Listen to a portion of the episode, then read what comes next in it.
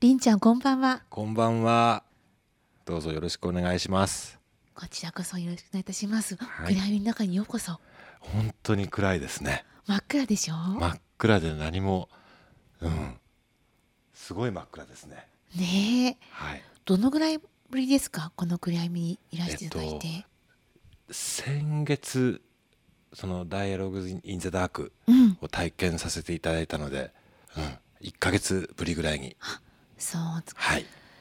懐かしい感じしません？懐かしいですね。もうなんか先月は結構緊張したんですよ最初。あ本当？最初の前半ぐらいははいはいもう緊張してたんですけど、途中からすごくなんか安心する感じになってきたんですけど今日はもう最初からなんか安心してます。よかったです、はいあの私びっくりしたんだけどはいりんちゃんね、はい暗闇に入る時にすでにもうチェロを持ってきてくださったじゃないですか。そうなんです。はい。これですね。あ。はい。音が聞こえている。初めてでそういう方をお招きするそうですよね。うん。ちょっとあの暗闇で楽器を何も見えないぐらいの暗暗いところで楽器を弾いたらどうなるかっていうのがもうずっと気になってましてですね。あそう、はい。ってことはもしかするとどっかで演奏してくれるってことかな。そのつもりです。あすごすぎる。なんですがあまりにもここが暗くてあの楽器を置いてある楽器を持つのが多分難しそうなんですよ。ですよねというわけで今もうずっと楽器を持ったまま喋らせていただいてます。あすごい、はいずっとあだいぶ重たいでしょいやあのでも下にねあのエンドピンっていうところが下に刺さってて支えてるだけなので全然それは大丈夫です大丈夫です。はい。全体的にチェロって何キロぐらいあるんですか？どれくらいなの？4キロ楽器自体は4キロ5キロぐらいですかねはい。でケースに入れるともっと重たくなるでしょ？8キロとかですね。8キロをいつも持ち歩いてるんだ、そうなんです。すごいですねはい。でりんちゃんははい。チェロを知ったのはいつだったんですか？えっと、あのー僕の両親がはい音楽家じゃないんですけれどもクラシックが大好きだったんですよ。ああそでうですか。あのー多分その中でもチェロが特に好きだったみたいなんですね。うん。で今更音楽家になれないじゃないですか。はいもう大人になってる。うん。でそれで子供にやらせたっていう感じなんですうちは。でだから僕はあのーちっちゃい頃からもう4歳の時にピアノをやらされてやらされて。7歳の時に小学校入る時にチェロをやらされてうん。であのーずっと小学校の間ピアノもチェロも両方毎週レッスンに通ってやらされてたんですけどああなるほど。あ本当は僕ずっと野球選手になりたかったんですよ。あそうだったんだ。でも野球したくて野球したくてなんだけど学校から帰ってくるともう「ただいま」って帰ってくると「お帰りじゃあ練習しなさい」って言って練習させられてうんうん。もう365日風邪ひいて学校休んでも練習させられてましたでもう本当に毎日やめたいって言いながらあのやめさせてもらえずにやってたんですけどうん。あのただ僕もなんとなくねうっすりうっすら覚えてるのが多分4歳よりもっと前かな。あのなんかちっちゃい時にこう3歳の時とかに大泣きするじゃないですか。で大泣きしてる時にあのレコードの部屋があってねレコードプレーヤーってのがうちの実家にあったんですよ。はい。でそれであのブラームスの交響曲の3番の第三楽章ってすっごい綺麗な楽章があるんですけどそれ聞かされ抱っこされてそれ聞かされてると泣き止んで聞いてるんですって。でずっとそれあのうちの両親に言われてたんですけどなんとなくその場面覚えてるんですよね。自分で。ん。なんかわーとか不満があって泣いてる時にそれ聞くとなんか安心するのかなんか知んないけど泣き止んだ記憶はうっすらあるんですけどでもあのずっとチェロをやらされるのは嫌でした。ああそうだったんだ、でもやっぱり音楽に敏感だったんだ。なんですかね。ねえ。であの親がすごい厳しかったんですよ。その練習ちゃんとやってないともう本当に怒られるし。でうん練習がちゃんとやって終わらないと夜ご飯が食べられないんですね。だから夜9時ぐらいまでずっともう毎日9時まで練習してから夜ご飯みたいな生活だったのでもう嫌だと。やめるって言ったら中学校3年生の時に初めて「じゃあやめたら?」と言われたんです。それまで「ダメ!」って言われたのが。でやった。やっとやめられる。やっと普通の生活ができるって思ったんだけどうん。2日ぐらい経ってこれはなんか違うな。と思ってやっぱりチェロをやるって自分からまた言い出してね。そうもうそこら辺から多分、うんだからもう思うつぼですよね。やめさせないための、はい。っていう感じでした。あらまあ。ででもその話をするといつもあの「いやでもよかったじゃないですか。ね今こんな音楽家になれて」っていろんな人に言われるんですけどうん。わかんないじゃないですか。だってもし野球やってたら今頃アメリカ行ってすごいかもしれないですもんね。かもね。多分ダメだった気はしますけれど。そう。まあでもねこれでチェロでねお仕事になっててまあ悪くはないのかなとは思ってますが。はい。素晴らしい。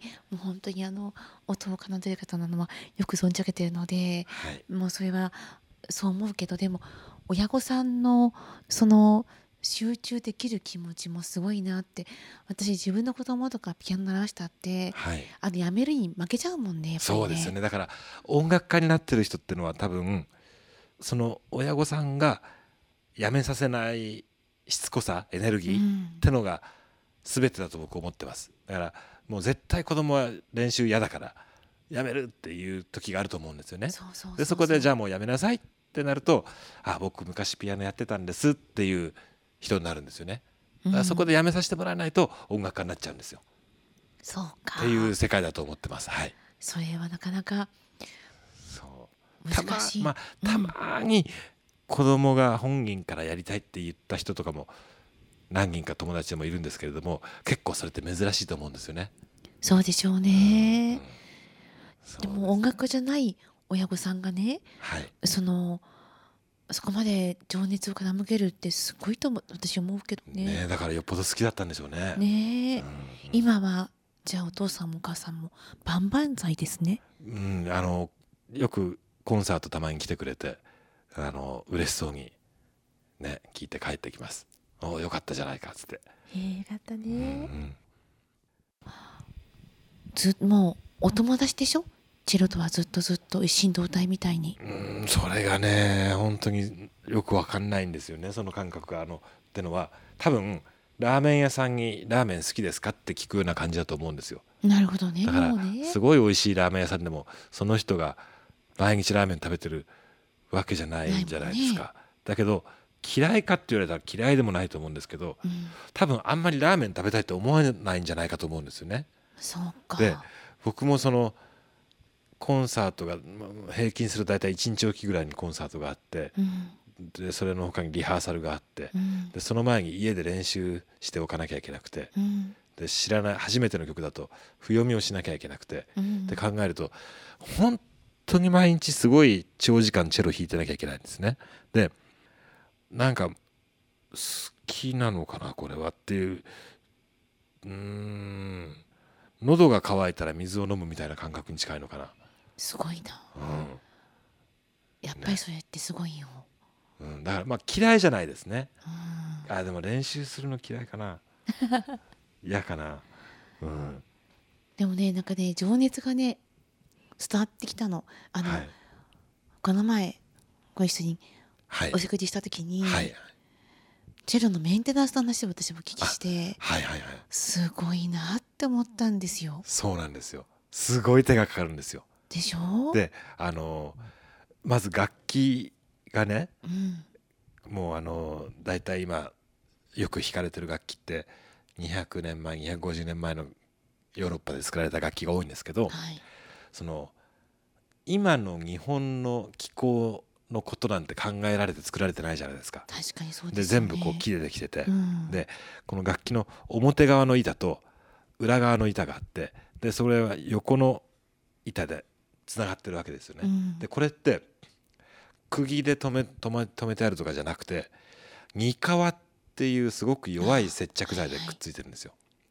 であの本当に弱い接着剤でうん。くっつけられててでそれにさらにこう4本の糸これ弦っていうんですけどはい。4本の弦が張ってあってうん。でそれをコマっていう部品でブリッジですねいわゆるね。うん。であのその弦を支えてるんですけどその弦を支えてる張力でくっついてるわけですよね全部。うん。であの日本の今の気候の何が大変って湿度がすごく変わるんですよね。ね。冬と夏で。冬は、うん。ね、20%ぐらいまで乾燥しちゃうし、うん。夏は90%まで湿度が増えるし。っていうと木が反るんですよ。そうるよね。湿度でね。湿度ででね木が反ってしまうと煮皮でくっついてるところがちょっと剥がれるんですよ。ほんの少しもうあのだからずっとこう全部ぐるっと一周くっついてるのが一周くっついてる中の1センチとかね隙間が空いちゃうんですよ。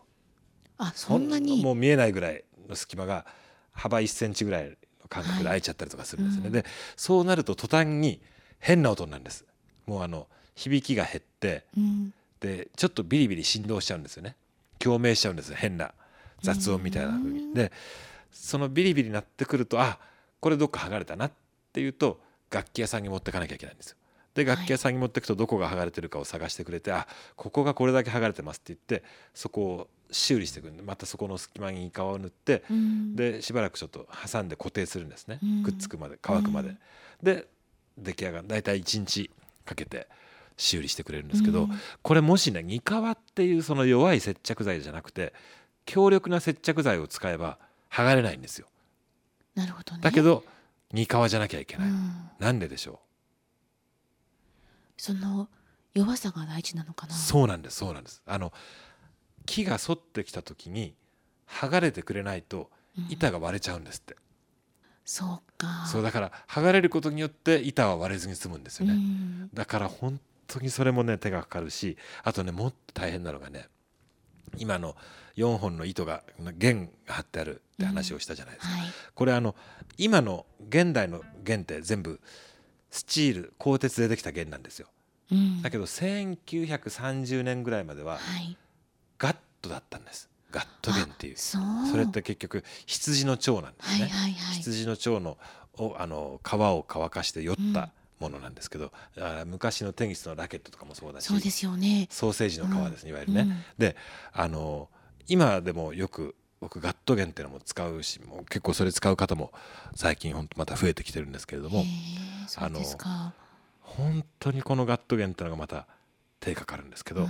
その買うじゃないです買うのもどこの楽器屋さんでも扱ってるわけじゃないですこのガット弦って。うんうん。あの日本だと本当にそれ扱ってるお店も少なくてインターネットでそこのお店から直接購入するんですけど買って届くと袋から出してそれをオリーブオイルにつけるんですよ。あのパスタにかけるオリーブオイル、ねあのオリーブオイル。そう、ん。でそのガットゲンとのがねあの羊の腸の皮をよったやつなんでパスタにしか見えないんですよね。でなるほど僕あの家にも一つタッパーがその原用のタッパーがあってガット原用の、うん。そこにオリーブオイルをたくさん入れてあるんですよでそのタッパーに弦をつけるんですよ。で漬け込んでおいて2週間以上漬け込むんですけどまああ結構ずっと漬け込んどいてもうん。大丈夫なんですけど、使う時にそれをオイルから取り出してうん。でキッチンペーパーで拭き取ってでそれきれいに拭き取ってから楽器に貼るんです。っていうことによってその弦をオイルでコーティングするんですね。へえそうなんだ。でそのコーティングが足りないとうん。そのまず弦が引いてるうちにささくれてきちゃってその酔ってあるところがちょっとあの指の逆向けみたいになってでそうするとうん。そこから切れちゃったりすることもあるしあと湿度が増えるとそのガット弦に湿度が吸い込まれるから伸びるんですよ。で伸びると音が低くなっちゃうんですよね。で乾燥すると逆に弦の湿気が飛んじゃうから縮むから高くなっちゃうんですよ、たくさんん引っ張られて。はい。であのーそれが少しマシになるんです。コーティングしておくと。少しなんだ。少しです。うん。であのーやっぱりでもそれしててもコンサート始まって急に湿気が増えてきたりとかすると弾き始めても34分ですごく低くなったりとかするんですよ。大変だからパッとこう直したりとかもするしあと直す暇がない時とかは今この3番目の弦が半音ぐらい低くなってるなと思ったら半音ぐらい高く弾かなきゃいけないんですよね。うんだからあの「ド」って押さえたら半音低いと「シ」がなっちゃうからうん「ド」のシャープを押さえると「ド」がなるんですよ。っていうのを計算しながら弾いたりとかもうね本当に大変なんですけどでもそねんな大変なガット弦を何で使うかというとあの全てがうまくいっていい音がした瞬間にもうかけがえのないいい音がするんですよ。あったかくてなんか本当に幸せないい音が鳴るんですけどまあでもそのガット弦ってねそのいい音を鳴らすのが本当に難しくてその弓を当てて弓でこするわけじゃないですか。はいでその弓がどれぐらいの圧力かかってるか、うん。でその圧力に一番適した速さで動かなきゃいけない。でそのだから圧力と速さのバランスが悪いともうまず全然変な音がしちゃうんですよね。うんとかそのえっと左手で押さえて音の高さを作るんだけどその押さえるタイミング押さえる強さとかもちょっとでも違うとガット弦って変な音になっちゃうんですよ。だからもう全てがうまくいった時だけめちゃくちゃいい音がするんです。でそれに対してスチールの弦今使ってる普通の弦っていうのは、ちょっとぐらいなんかタイミングが悪かったとか速さがんとかでもまあふ大体いい音がしやすいんですよ。うん。なんのであのまあうんなんて言うんだろう。オートマの車とマニュアルの車であのマニュアルの車で全然乗ってる人は気づかないようにシフトチェンジするみたいな面白さがあるんですよね。だからガット弦って本当に大変なんだけどうまくいった時はもう何にも変えられないぐらいのいい音がするっていう。すごい最高のこだわりですね。そうですね。ね。えいやそういうことをお聞きするとねはい。もう今すぐにでもここで聞いてみたいなって気持ちになってきちゃうな。はいちょっと弾いてみましょうかどんな風になるかワクワクしますけれども一曲じゃあ弾かせていただおこうと思い願いますしますえっ。と、バッハ作曲の無伴奏チェロ組曲第1番よりプレリュード前奏曲を演奏します。「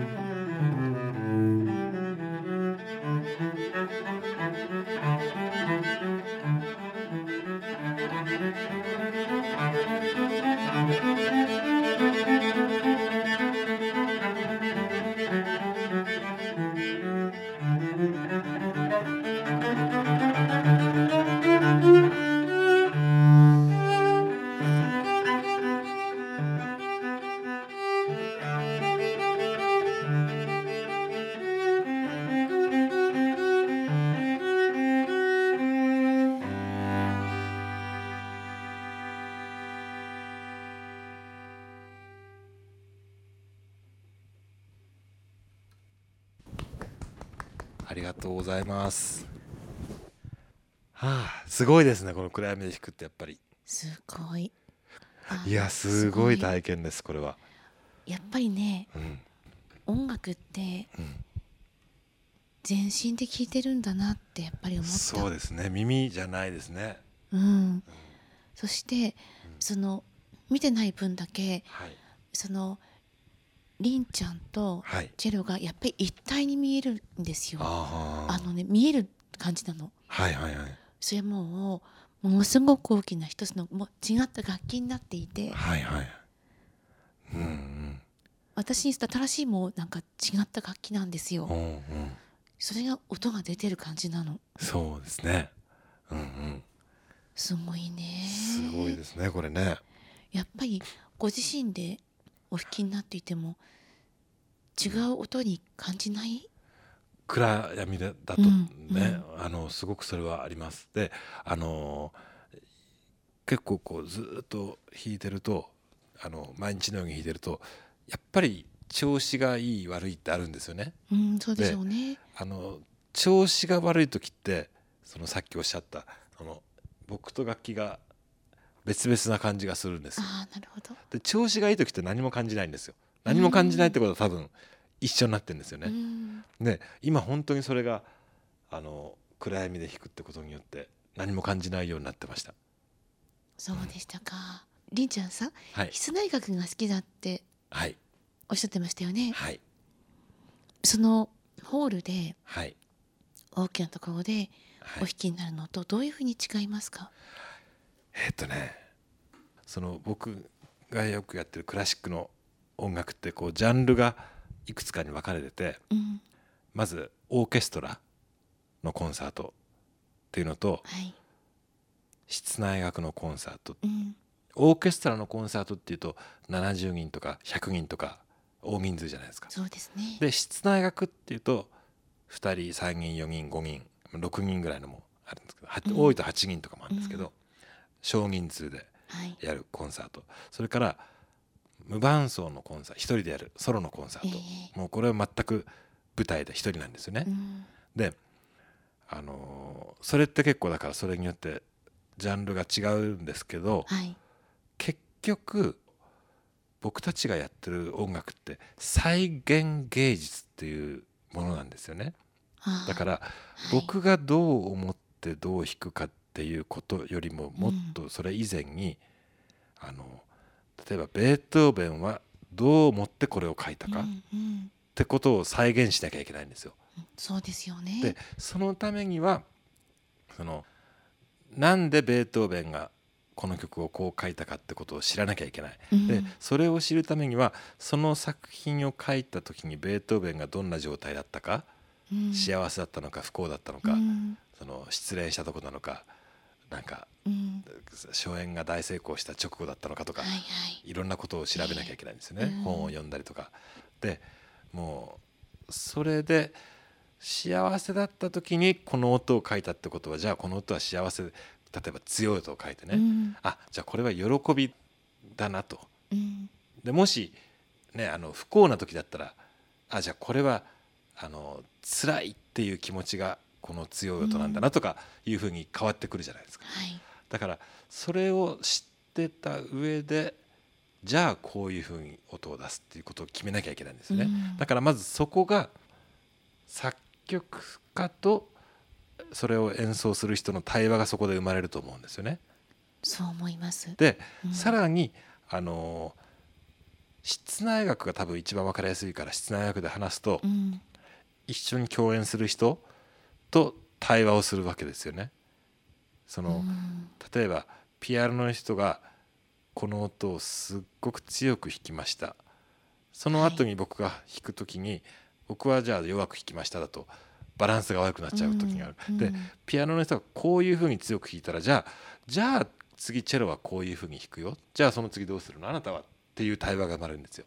ああそうか。でそのピアノがどう弾き始めたかによってこっちの入り方も全然変わってきたりとか、うんうん毎回違うんですよね。うんでここは何て言うんだろう例えばえーっとここはちょっとゆっくり始めようねって言ったのにコンサートでいざコンサート始まってみると全然ゆっくり始まらなかったりすることもあるんあですよ。りますよねきっとね。でそれってうんなんださっきの言ってることが違うじゃないかっていうことじゃなくて、うんそのホールのその会場の響き方とかで変わってくるんですよね。うんだしもっと言うとその日雨なのか晴れなのかでも変わってくるし、うんあとお腹が空いてるのかお腹がいっぱいなのかでも変わってくるんですよね。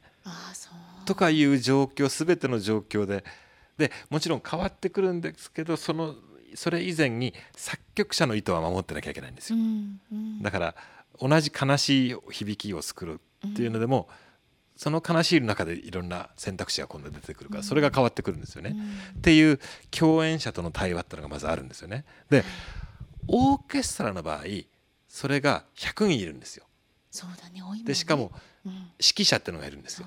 だから指揮者との対話もあって他の管楽器だとか打楽器だとか、バイオリンだとか他の楽器との対話っていうのもすごくあるしはい。チェロの中でもチェロが8人とか10人とかいるんですよね。うんその中でも対話っていうのが生まれるんですよ。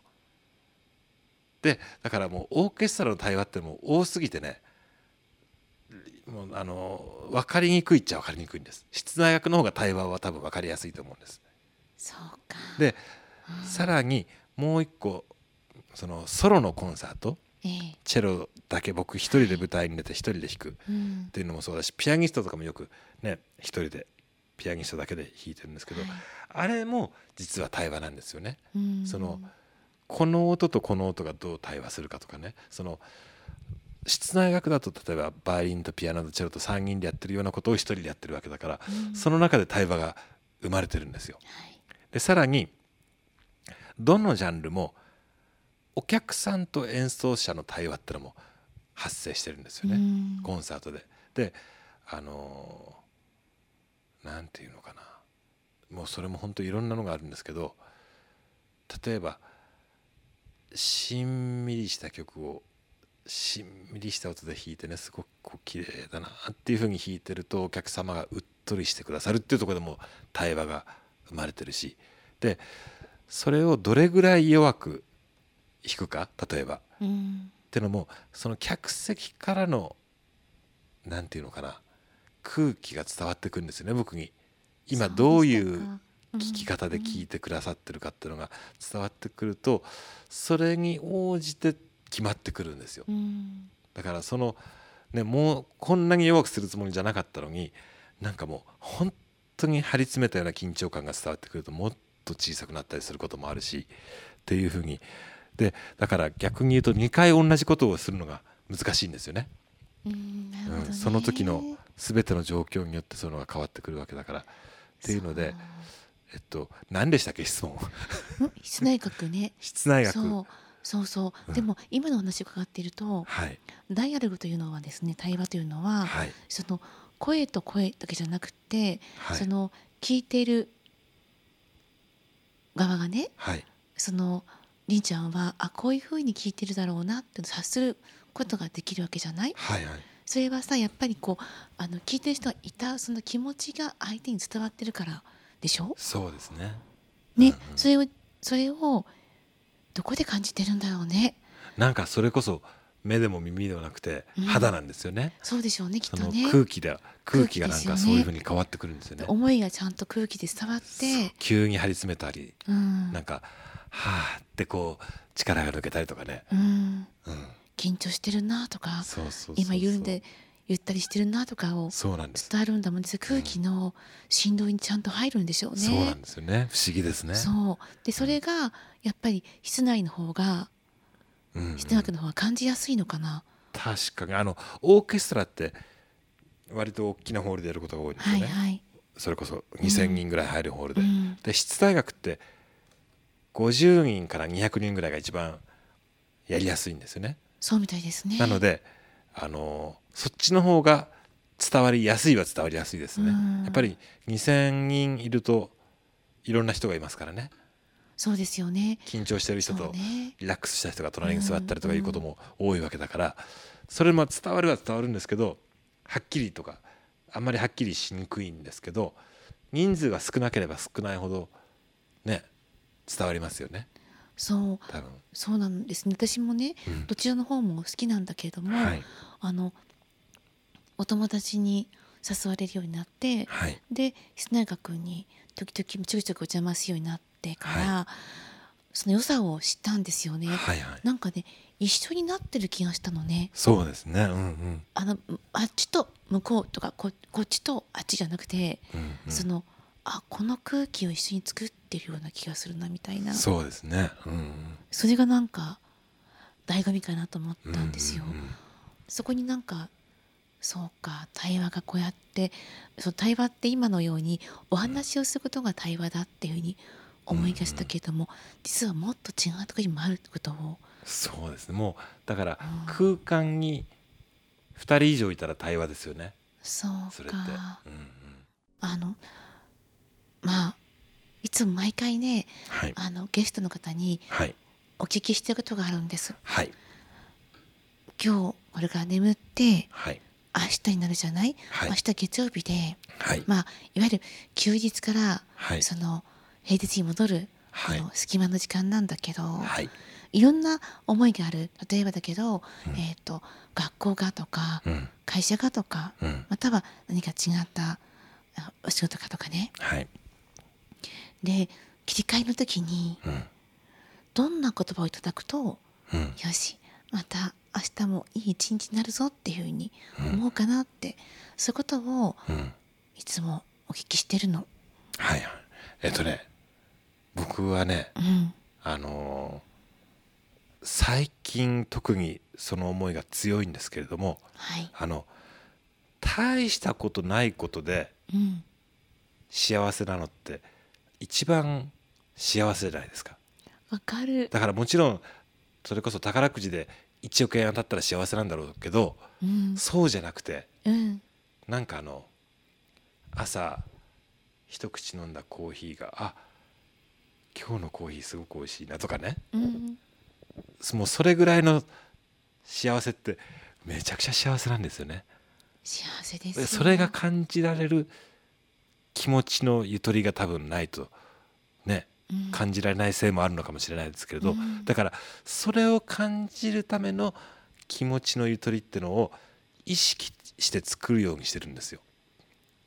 で。その気持ちのゆとりさえ作ることに成功すればこれ多分ねあのどんなに余裕がなかったりどんなに追い詰められたりとかしても意識したら結構成功すると思うんですよ。うん多分ほんの2センチぐらい頑張れば気持ち2センチ。につ無理やり作るぞって思ったら作れて、うん。その上で何でもいいんです。あのコーヒーが美味しいもそうだし例えば雨降って憂鬱じゃないですか。うん、だけどまあ雨で気持ちが落ち着くしそれもそれでいいよなって思えるだけで幸せなんですよね。本当だね。だから本当ねそれぐらいの小さいことをねいちいち幸せだなって感じてるのってすごいことなんじゃないかと思って僕はそれを毎日ちょっと一生懸命やってます。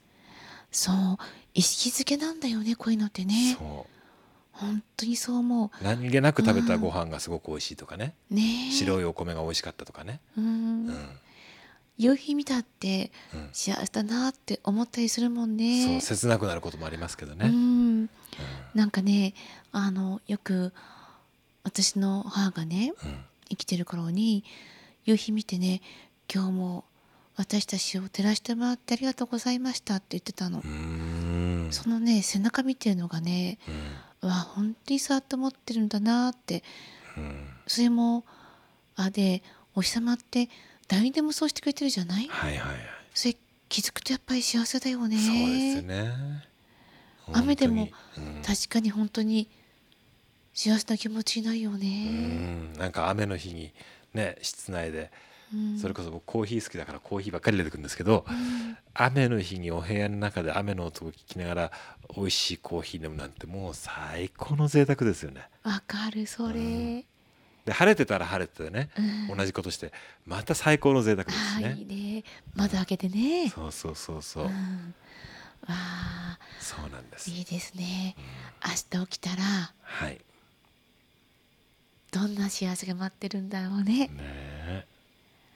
ほんとちっちゃい幸せをたくさんね感じられたら幸せですね。本当に。いやー今日はありがとうございました。こちらこそ本当に楽しい時間でした。ありがとうございました。幸せでした。はい